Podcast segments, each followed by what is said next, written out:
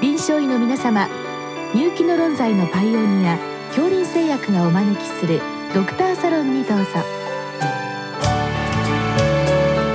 今日はお客様に国立国際医療研究センター第一呼吸器内科高崎仁さんをお招きしております。サロンドクターは順天堂大学教授池田志学さんです。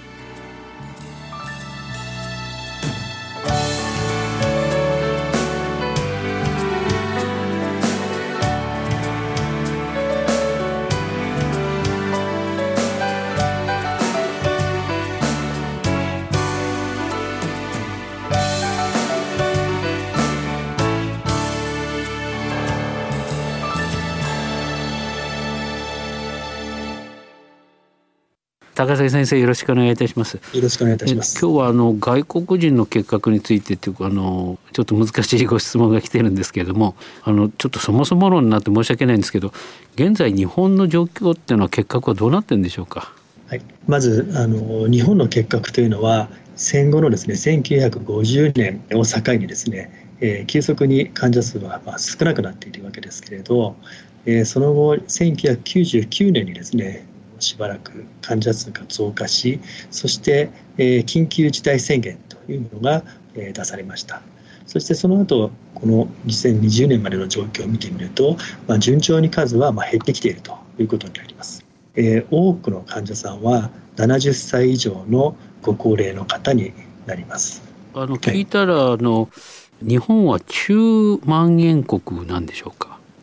おっしゃる通りです、えー中万円国の定義というのはいわゆる罹患率が10を下回らない状態。10以上ですね。10を超える状態ということになります。人口10万人あたりの1年間の新規の結核の発病者数が10からおおむね100までの間ということになります。そして今のですね現在の日本というのは2019年の段階で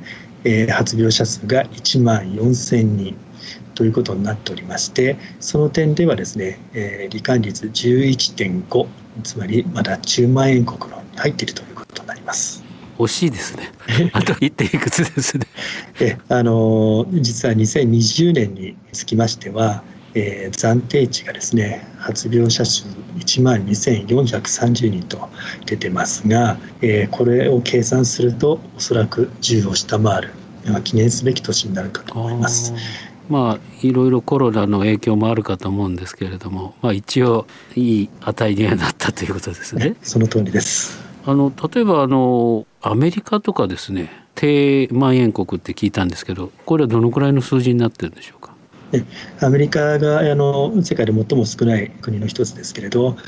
おおむね3.5ぐらいの、えー、罹患率となっております。えー、欧米のあの先進国が、まあ、軒並み10を下回る国が並んでいる中で、えーまあ、日本もようやくいわゆる低万円、えー、入りつつあるという状況が現在の日本の結核の位置になります。なるほどそれであの先ほど先生おっしゃったやはり高齢者の発症が多いとこの高齢者の発症が多いっていう理由は何なんでしょうか、えー、今高齢者実に70歳以上の占める割合が日本の結核患者の6割を占めると言われます。そして、えー、その多くの方々が感染してからですね、ずいぶん長い時間が経ってから発病する方になります。具体的には、えー、日本がかつて戦後のですね、まだ高蔓延だった時代にえー、その当時ですね人口の2人に1人が、えー、結核に感染していると推定されていた時期がありました。そのまま、えー、日本の患者数は少なくなってきてはいるんですがいまだに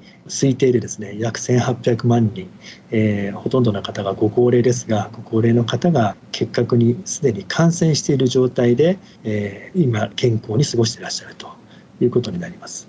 ですから一度感染するとそのまま、えー、休眠状態で長いこと体の中にですね菌が来たまま残っております。そういう方が今ご高齢の方になっているということになります。はあすごく長い間隠れちゃうってことなんですね。それでなんか最近あの若者の結核が増えてると伺ったんですがこれは原因は何なんでしょうか？今、えー、若者の結核が、えー、増えてきていると言われてますがとりわけ20代ですね20歳から29歳までの20代の結核の、えー、患者というのはそのうちのおおむね 70%7 割が、えー、実は外国生まれの方つまり平たく言うと外国人ということになっております。この傾向というのは、えー、特にですね2010年から2020年までのごくごく最近になって非常に顕著になってきております。なるほど。あのどのような出身国の方がいらっしゃるんでしょうか？えー、最近ではですね、えー、ベトナムミャンマーネパールなどえー、いわゆる、えー、東南アジアであったりアジアの高万円国からの罹患率の高い国からの出身者が多くなっております。このような方たちはやはり若いということなんですけどもあのイメージとして若い方ですから感染して早期の人たちがあの日本に入ってきてそれから発症するとそんな形なんでしょうか？おっしゃる通りだろうと思います。えー、現地でもですね15歳未満の発病者というのは、えー、人数は少ないですね。そして、えー、おそらく彼らは社会に出て、えー、お金を稼いでそれから日本にやってくると思いますが、えー、社会の、えー、広くいろんな人と接するというそういう過程の中で感染してしまいそして日本にやってきてから発病するという方が多いというふうに考えられます。はあ、なるほどあの来日するためにお金が必要だとそのために農村部から都会に行って、はい、でお金稼いでる間に、まあ、罹患してしまう。とそんなイメージなんでしょうか？おっしゃる通りだと思います。でやはりあのそういった国でちょっと問題になるのがですねなんか多剤耐性結核っていうのがあるんですか先生？これどういったものなんでしょうか？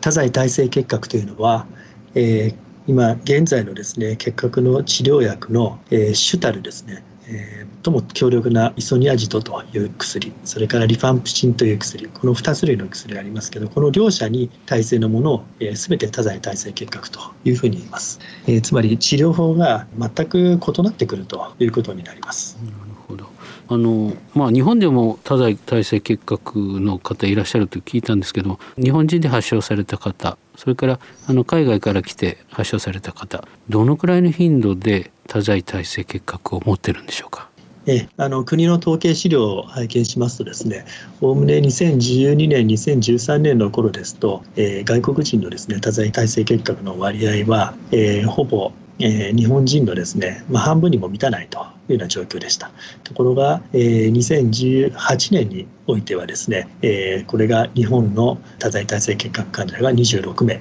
外国人の多剤耐性結核が29名とえこれが、えー、逆転するという状況になってきています。なぜ海外から来た方が多剤耐性結核に罹患しているんでしょうか？もともと、えー、日本のですね、えー、多剤耐性結核の率多剤耐性率というのは非常に、え、低いということです。おおむね、え、200人に1人ぐらいの割合になっております。一方ですね、えー、まあ先ほど挙げました日本に最近来るようになってきた東南アジアであったりとかあるいはもちろん中国韓国もそうなりますけれど、えー、これらの国におけるですねこの現地における多剤耐性結核の割合、えー、というのがえ初めて治療する方でもですね、おおむね5%前後というようになっています。つまり、そもそもですね、え日本で結核菌に初めて感染する場合と、それから海外でですね、その途上国で感染する場合によって、多剤耐性結核を初めからですね、受けてしまう可能性が高いということになります。なるほど。まあ、いろんなその国におけるこう治療の、まあ、状態ですね。それによって、まあ、耐性菌が生まれてきているという、そういう理解なんでしょうか。その通りです、えー、多剤耐性結核はこれはもう治療によって作られる結核だと考えても良いと思います。まあ、そのためにもやはり、えー、東南アジアの国から日本に入る前ですね。スクリーニングすると。それからそこで得られた情報をもとに入国後のフォローアップっていうのが必要と思うんですけどこれはどういうシステムになってるんでしょうか？はい。えー、現状としてはですね、えー、入国前に、えー、つまり日本に入ってくる、えー、計画を発病している方を、えー、現地で診断してということに関しては今ちょうどですね昨年えー、それが動き始めようということになっておりました。で入国前スクリーニングというのは実装する予定になっておりましたが、えー、残念ながらあの新型コロナウイルス感染症の影響で、えー、これがあの今、入国が実際には入国前スクリーニングというのはまだあの現状としては行われていないという状況になっております。えー、ところが、もともとですね、発病している、え患者を現地で発見して、でそして治療してからですね来る。あるいは発病していないことを確認した上で日本へのビザを発給するというようなシステムを今日本は整えておりまして、えこれがまあ一ついわゆる外国人結核のですねを抑えるということで非常に大きな期待を我々持っております。そして、えさらにですねあの理想を申し上げると、え今度は入国してからですねそれから新たに発病するという結核患者さんえ発病のハイリスク者をですね、え国内で、えきちっとですね登録していて、え定期的な健康診断をしそして、え必要のある方に関しては潜在性結核感染症としてですね発病前にも治療してしまう。それから、え発病した場合は早期診断早期治療、えそれで適切なもちろん言葉であったりとか経済的なサポートをして治療を完遂するというようなそのような入国後のフォローアップシステムの構築というのも、えー、これから必要になってまいります。なるほど。先生はあの海外の若者にすごく理解があって優しいお言葉をかけていらっしゃいますけど先生があの外国の若い結核患者を見るときに考えていらっしゃるモットーっていうのはお聞かせいただけますか？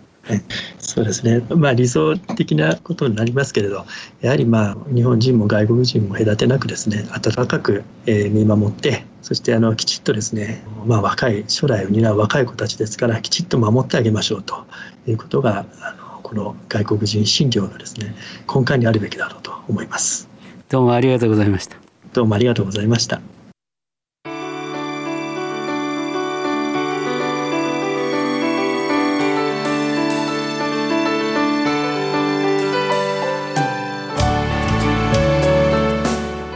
のお客様は国立国際医療研究センター第一呼吸器内科高崎仁さん。サロンドクターは順天堂大学教授池田志学さんでした。それではこれで恐林製薬がお招きしましたドクターサロンを終わります。